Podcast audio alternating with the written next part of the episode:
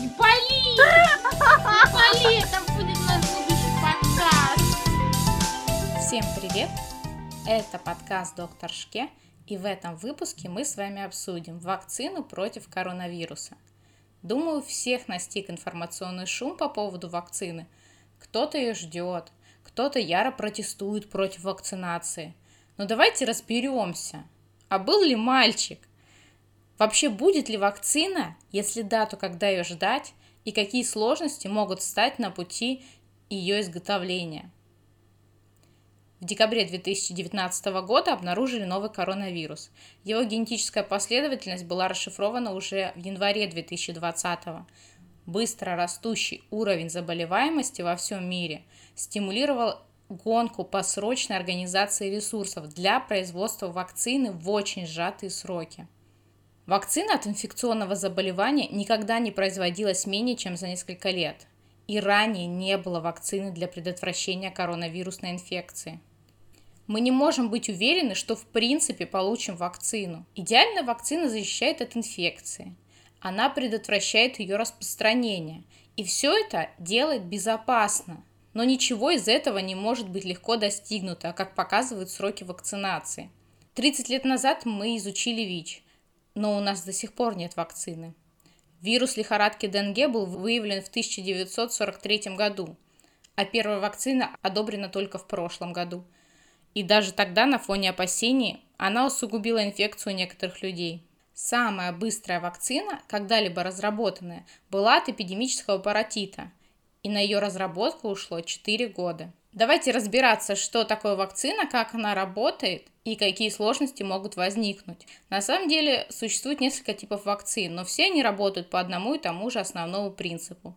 Ученые выделяют вирус, затем вносят в него изменения, чтобы он больше не вредил людям. Затем врачи назначают пациенту измененный ослабленный вирус или его частицы. Организм распознает вакцинный патоген как чужеродный – и вырабатывает антитела для нейтрализации угрозы.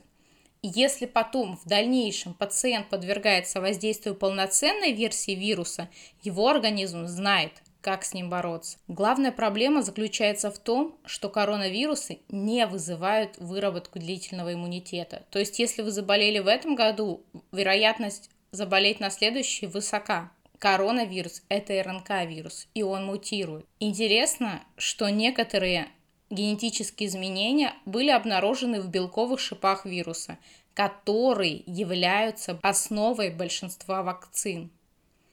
Если белок шипа мутирует слишком сильно, антитела, вырабатываемые вакциной, будут устаревшими и не смогут достаточно эффективно связать вирус, чтобы предотвратить инфекцию.